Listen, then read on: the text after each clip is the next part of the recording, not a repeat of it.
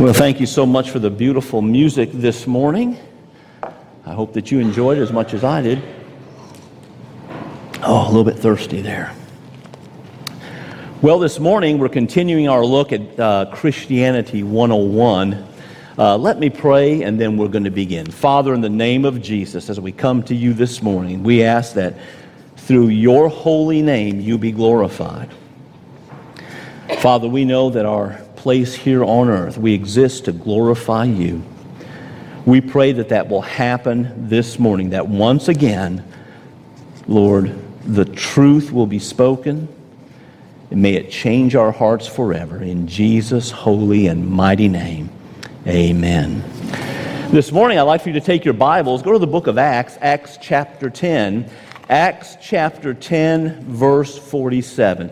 Acts chapter 10, We'll be starting in verse 47. Now, just stay there for a little while. There's going to be some other things given before we go to this scripture, but I want to tell you I'm so glad. Whenever I see God working, it makes me really, really glad. I hope it makes you glad too. This morning, just before the service, I had a little girl ask me about baptism, that she wants to be baptized. I said, That's wonderful. Kathy and I, we'd love to sit down with you and your mama. And wouldn't you know, that is exactly what our message is on today, is on baptism. Why do we do it? Why are we commanded? What's all involved? It's up there, and I hope to answer those as best as I can. I want to do a review of last week as we look at the basics of Christianity. First of all, why were we, made? Why are we here? Last week we looked at Genesis 1 1 and through other verses in Genesis. We are here to glorify God and have fellowship with Him. Last week we looked at basically, it came down to this. You were created, there was a fall. We have a chance now to be redeemed. We were made for God's glory, we were made to have fellowship with Him, but sin came in. As we learned last week, the Greek word for sin is hamartia, which means miss the mark. Because we've missed the mark and we have sinned against God, there is a separation from Him. And because there's that separation, there is the need to be redeemed or brought back or healed once again with God Almighty because He alone has eternal life. Without Him, there simply is no eternal life, and there's a horrible end in hell. What is true salvation? My sins are forgiven, and I have eternal life. That is salvation. My sins are forgiven, and I have eternal life.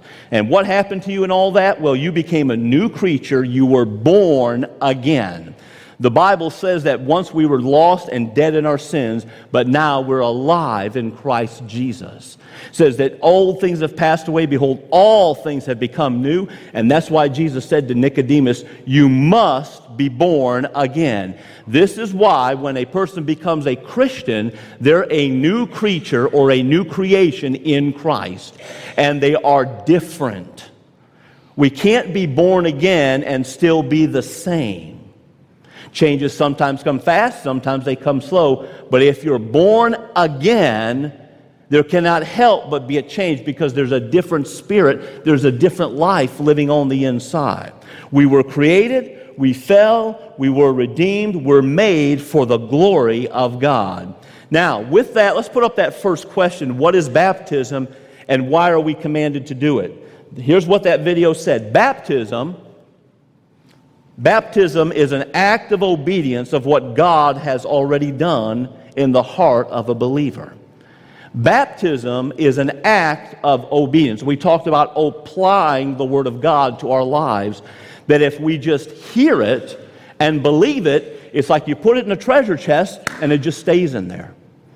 You can have a billion dollars in gold and live as poor as a church mouse because I don't go into that treasure chest and take out what's in there. When we apply the Word of God, it continues to give God glory and it strengthens our fellowship with Him. So, first of all, we are commanded by God to be baptized. It says this in Matthew 28 19 Go therefore and make disciples of all nations, baptizing them in the name of the Father and of the Son and of the Holy Spirit. Now, you may have heard this from some Christian denominations or what have you that in order to be saved, you have to be baptized. And let me give you one verse that they use. Acts 2:38 says this, Peter replied, Repent and be baptized, every one of you, in the name of Jesus Christ for the forgiveness of your sins, and you will receive the gift of the Holy Spirit. And they say, Well, look, it says right there, repent and be baptized. All right? Now, we know that the thief on the cross was never baptized, but Jesus said, This day you shall be with me in paradise. And the reason there's confusion in that is because there are many, many verses about salvation that are very closely tied to baptism. But the reason for that, friends, is because we are baptized into Christ Jesus. Galatians chapter 3, verse 26 and 27 says this So in Christ Jesus you are all children of God through faith. For all of you who were baptized into Christ have clothed yourselves with Christ. The word baptism in the Greek is baptizo or immersion. That is why we immerse people when they're baptized. Because as you put them under the water, it symbolizes death. As they're brought up out of the water, it symbolizes the cleansing of sin. And we are raised to newness of life with Christ Jesus. If someone is sprinkled, hallelujah, they're not going to hell. They're still okay as long as Jesus Christ is their Lord and personal Savior. See, the problem with adding baptism, friends, even though baptism is a good thing, we're, we, we are commanded by God to do it. The reason is very simply this you cannot add anything to the blood of Jesus Christ when it comes to salvation. Even something good like baptism, when we say, well, yes, I believe in the blood of Jesus that washes away our sins, and you have to be baptized. It's like the blood covers 95%, but then there's another 5% that has to be brought in to make it complete. The Bible says we are complete in Christ. And the blood of Jesus Christ is plenty good enough to wash away every single sin. Yes, you could say baptism is a work. I'm adding works. That, that's true. There's a lot of different ways that the devil likes to bring in a little extra to the blood of Christ to say you also have to have this if you're really saved. But the Bible teaches something very different. 1 John 1 7. If we walk in the light as he is in the light, we have fellowship with one another, and the blood of Jesus Christ cleanses us from all sin. We are made to glorify God and have fellowship with him. And that verse says, the blood of Jesus Christ cleanses away all sin. So, why are we baptized? Why are we commanded to do this? Acts chapter 10. Let's look at verses 47 and 48. A little bit of background so we get this in the right context, okay? The reason it's called the book of Acts is because these are the acts that are done uh, by the new church. Okay, these are all kinds of miracles and things that the new church did. So, one of the things was the, one of the big things about the gospel was it, trans, it transposed all kinds of lines, all kinds of socioeconomic lines, nationality lines. When they say everybody comes to Christ, they, they mean everybody can come to Christ. And this was very much a day and age of separation. That we have our God, they have their God, and they have theirs. And there's, there's no mixing. So there are some Gentiles that now have accepted Jesus Christ, and as an outward show of what's happened on the inside, in an act of obedience, they're about to be baptized. And here's what Peter says, verse 47 Can anyone forbid water that these should not be baptized who have received the Holy Spirit just as we have? And he commanded them to be baptized in the name of the Lord. Then they asked him to stay a few days. Now, the first one I read said, Repent and be baptized, then you will receive the Holy Spirit. This one clearly says that they have received the Holy Spirit before baptism. Neither are wrong. They're both right when we look at it in the light of I am baptized into Christ Jesus. The water is just a symbol. You're not saved because you were baptized in the right water. The water is a symbol of what's happened on the inside. Our main verse, all right, that I want us all to remember, everything relates to John 4 24, which says, God is spirit. Those that worship him must worship him in spirit and in truth. Activity cannot take the place of spirit. You can do activity in the wrong spirit, and the activity still looks the same. So, activity, anything physical, cannot replace spirit. We receive the Holy Spirit, but not because you were dunked, not because you were put in the right water at the right place at the right time. That's physical. We receive a new spirit because what Jesus Christ has done, and his blood gives us his Holy Spirit. When we're born again, we're not physically born again, we are born again in spirit. If you're left handed before you got saved, you'll be left handed after you get saved. If you have a broken uh, toe, before you got saved, you have a broken toe after you get saved. So it's not a physical transference, but it is a spiritual transference. And baptism shows us what's happened on the inside. Now remember, friends, listen. God's plan for this world, his, our Creator, what is His plan to get this word out to everybody? Very simply, you go into all the world and preach the gospel. That's His plan. You and I are his plan. And he says to you and I to confess me before men that you are a follower of Jesus Christ.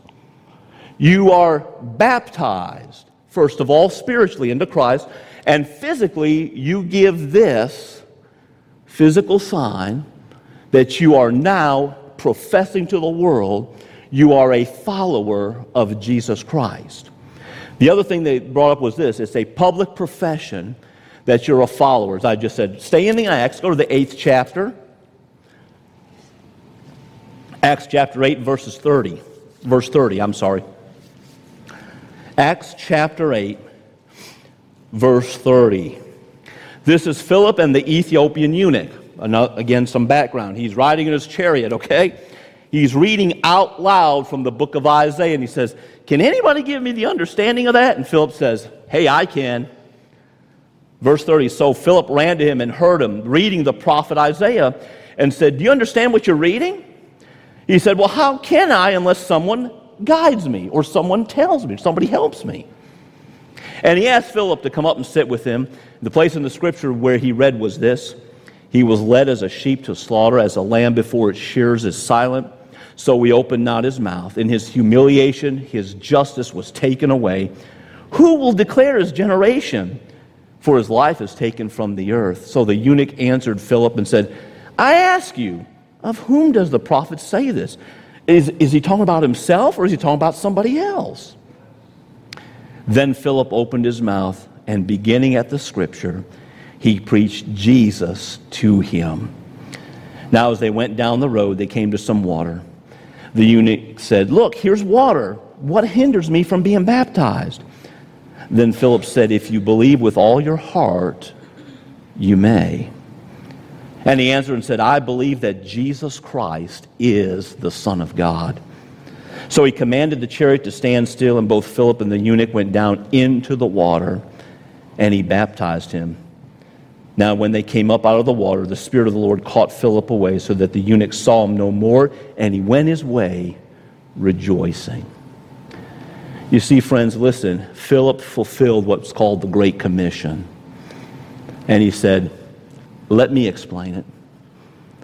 And when he did, this eunuch was baptized. Now, he said, If you believe with all your heart, and he said, I do. Now, we have to understand the place and the time. This is a leader in a pagan country. I guarantee you they had their own God. And for him to make that profession, he would have to go back to the country where he promoted the false God, and he have to say, Friends, I'm sorry, I've repented, I was wrong. Magog is not the true God. Alamech is not the true God. Moloch is not the true God. But Jesus Christ of Nazareth is the true God. You know, friends, it's wonderful that we live in, in such a God fearing place. We do lose something when we're not persecuted.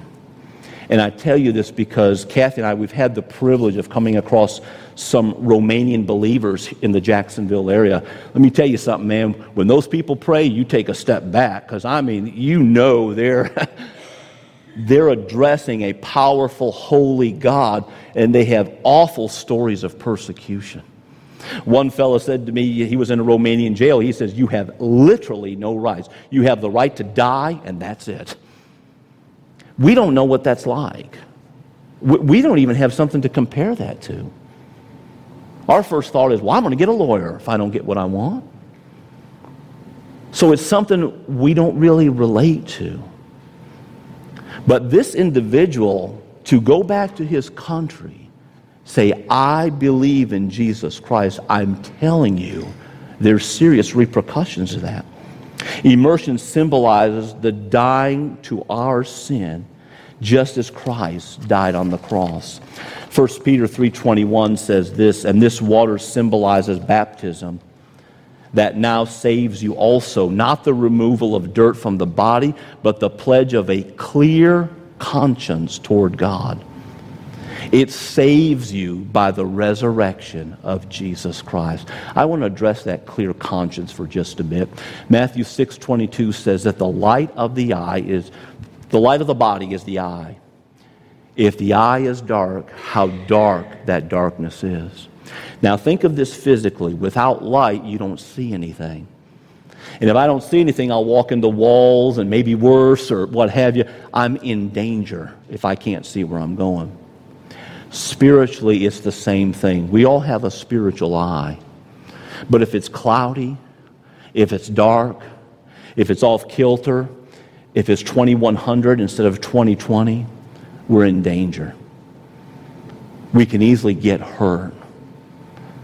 And if that eye isn't right, nothing is going to be right. That's why the Bible says right here it's not the removal of dirt from the body, but it's the pledge of a clear conscience. I am now a follower of Jesus Christ. A clear conscience toward God. This is the application of the Word of God. I may know it, I may believe it, but I still may be in rebellion to this. And I'll just share about Kathy's mama. She was what, 80 plus, and her whole life she didn't have peace because she was never baptized. And so this was in Georgia. We lived behind the church. Middle of the afternoon, we went to the church. There was already water in the baptismal pool just as we're about to baptize her. Here comes the UPS man. Here comes another family. They stopped by because they saw our car out in the parking lot and they stopped by. So where we thought there would be nobody, there were people there. And she confessed Christ before the few people there. She was baptized. And after that, she had peace. See, before, she was a believer. I mean, she was a pastor's wife, for heaven's sakes.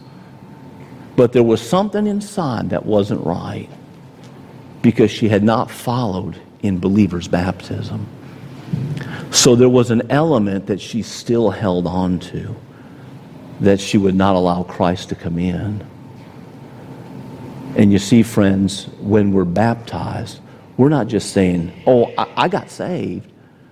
We're now saying, I'm a follower of Jesus Christ. Rising from the water symbolizes the resurrection and a picture of our new life in Christ. Go to Romans chapter 6, please. Romans chapter 6.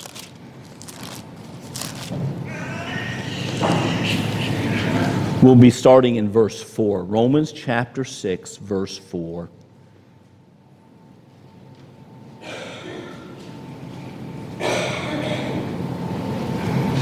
Romans chapter 6, verse 4. We'll start there. Therefore, we were buried with him through baptism into death. Is that water? No. We are baptized into Christ Jesus. We are immersed, we are surrounded into Him. That just as Christ was raised from the dead by the glory of the Father, even so we also should walk in newness of life. For if we've been united together in the likeness of his death, certainly we also shall be in the likeness of his resurrection. Knowing this, that our old man was crucified with him, that the body of sin might be done away with, that we should no longer be slaves of sin. For he who has died has been freed from sin. Now, if we died with Christ, we believe that we'll also live with him. And knowing that Christ, having been raised from the dead, he dies no more. Death no longer has dominion over him. For the death that he died, he died to sin once for all. But the life that he lives, he lives to God. Likewise, also reckon, or you might as well just get it straight, or you might as well just render it to yourselves to be dead to sin but alive to God in Christ Jesus. He has victory over death, hell, and the grave. And if we're baptized into Him and He's living on the inside in the form of the Holy Spirit, so we too have victory over eternal death. You know, friends, even if you die for 45 minutes, if you come back to life, life continues, doesn't it? And there have been people that have been medically dead, but they came back to life. The Bible tells us with Christ on the inside, it is victory over death. That even if I have a physical death, I will rule and reign with him forever and ever, glorifying the Father because of Jesus Christ's work on the cross, that his blood cleansed away my sin.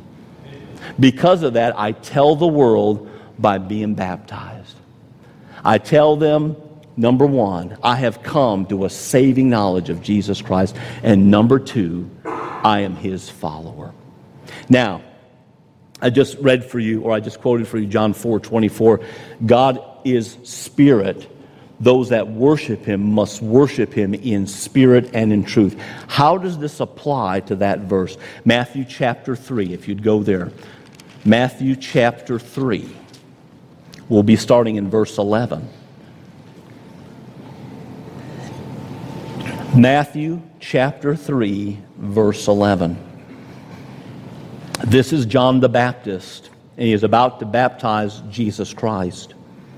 And we're going to see that John the Baptist, he baptized with the baptism of repentance. In other words, I repent of my sin. I am a sinner.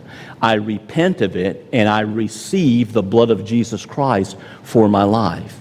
I give away the sin of my life to receive the blood of Christ into my life. And that was John's baptism. But now he says, now Jesus goes a step further. Let's look at that. I indeed baptize, this is John the Baptist speaking, I indeed baptize you with water unto repentance.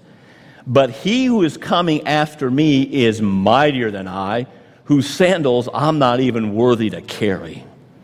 He, Jesus, he will baptize you with the Holy Spirit and fire, burning away of sin. Here comes a brand new spirit. His winnowing fan is in his hand, and he will thoroughly clean out his threshing floor and gather his wheat into the barn but he will burn up the chaff with unquenchable fire. You know, friends, when you read that, it, it, sounds awful, doesn't it? An unquenchable fire. But to those who are in Christ, they love to see their sin burned away forever and ever. The Bible says, as far as the east is from the west, is where our sin is. And that's good news that my sin is burned away. But we see here, he is coming, he will baptize you with the Holy Spirit and fire. Listen, part of that fire is a clear conscience. Because now we have a new sensitivity to sin because of the Holy Spirit living on the inside. And what we once thought was perfectly fine or was my right or I should be allowed to do that, we now see it as sin against God. But as we are immersed into Christ, as we are swallowed up in Him, so to speak, we take on his likeness. Friends, how can we be in Christ but not have his likeness? There's not a verse in the Bible that backs that up. Not one. If we are in Christ, We are growing into his likeness. Listen to this 1 Corinthians 12 13 says, For we're all baptized by one Spirit, so as to form one body, whether Jews or Gentiles, slave or free. And we were all given the one Spirit to drink. Jesus said, If anyone is thirsty, let him come after me and drink. He'll never be thirsty again. See, friends, this is why it doesn't matter about the denomination. We can have fellowship with Methodists, we can have fellowship with non denominational. The list goes on and on. Because we're baptized into the same Spirit. Now, there may be some differences here and there in belief, but when it comes to Jesus Christ, there is no difference. We are one in His Spirit. Ephesians 4 4 says this there's one body, one spirit, just as you were called the one hope when you were called, one Lord, one faith, one baptism, one God and Father of all, who is over all and through and in all. That's why we have fellowship with believers in Thailand who might be a totally different denomination. That's why we have fellowship with folks from up north who may have never been in a church before but got saved where you are. Because His Spirit makes us one with Him. Last thing, friends, in obedience to Jesus Christ, we confess Him to the world through baptism. It brings a clear conscience and it makes our spiritual eye nice and clear. You know, friends, if you're here today and there was a time when you came to a saving knowledge of Jesus Christ, but never followed in believer's baptism, I would ask that you pray about that and take it to God and see what He has to say. Because after all, this is His idea. And He's the one who commands us to do that. And he has a reason. I can't explain it all, but he has a reason. And there's just something about confessing Jesus to the world that nourishes our souls. So if you're here today and you say, Well, I've been a Christian for whatever, how long, but have never followed in believer's baptism, the Bible says there's going to be a little tick in your conscience and in your spirit if we haven't done that. And I would just ask, Search your heart. Take it before God. Let Him be your leader. Father, in the name of Jesus, as we come before you today, Lord, we ask that you receive all the honor, all the praise, and all the glory. Father, as our lives are put into your hands, we're baptized into you. Holy God, we love you. We know that there's no other way, there's no other truth, there's no other life. You are the way, the truth, and the life. In Jesus' holy and wonderful name, amen.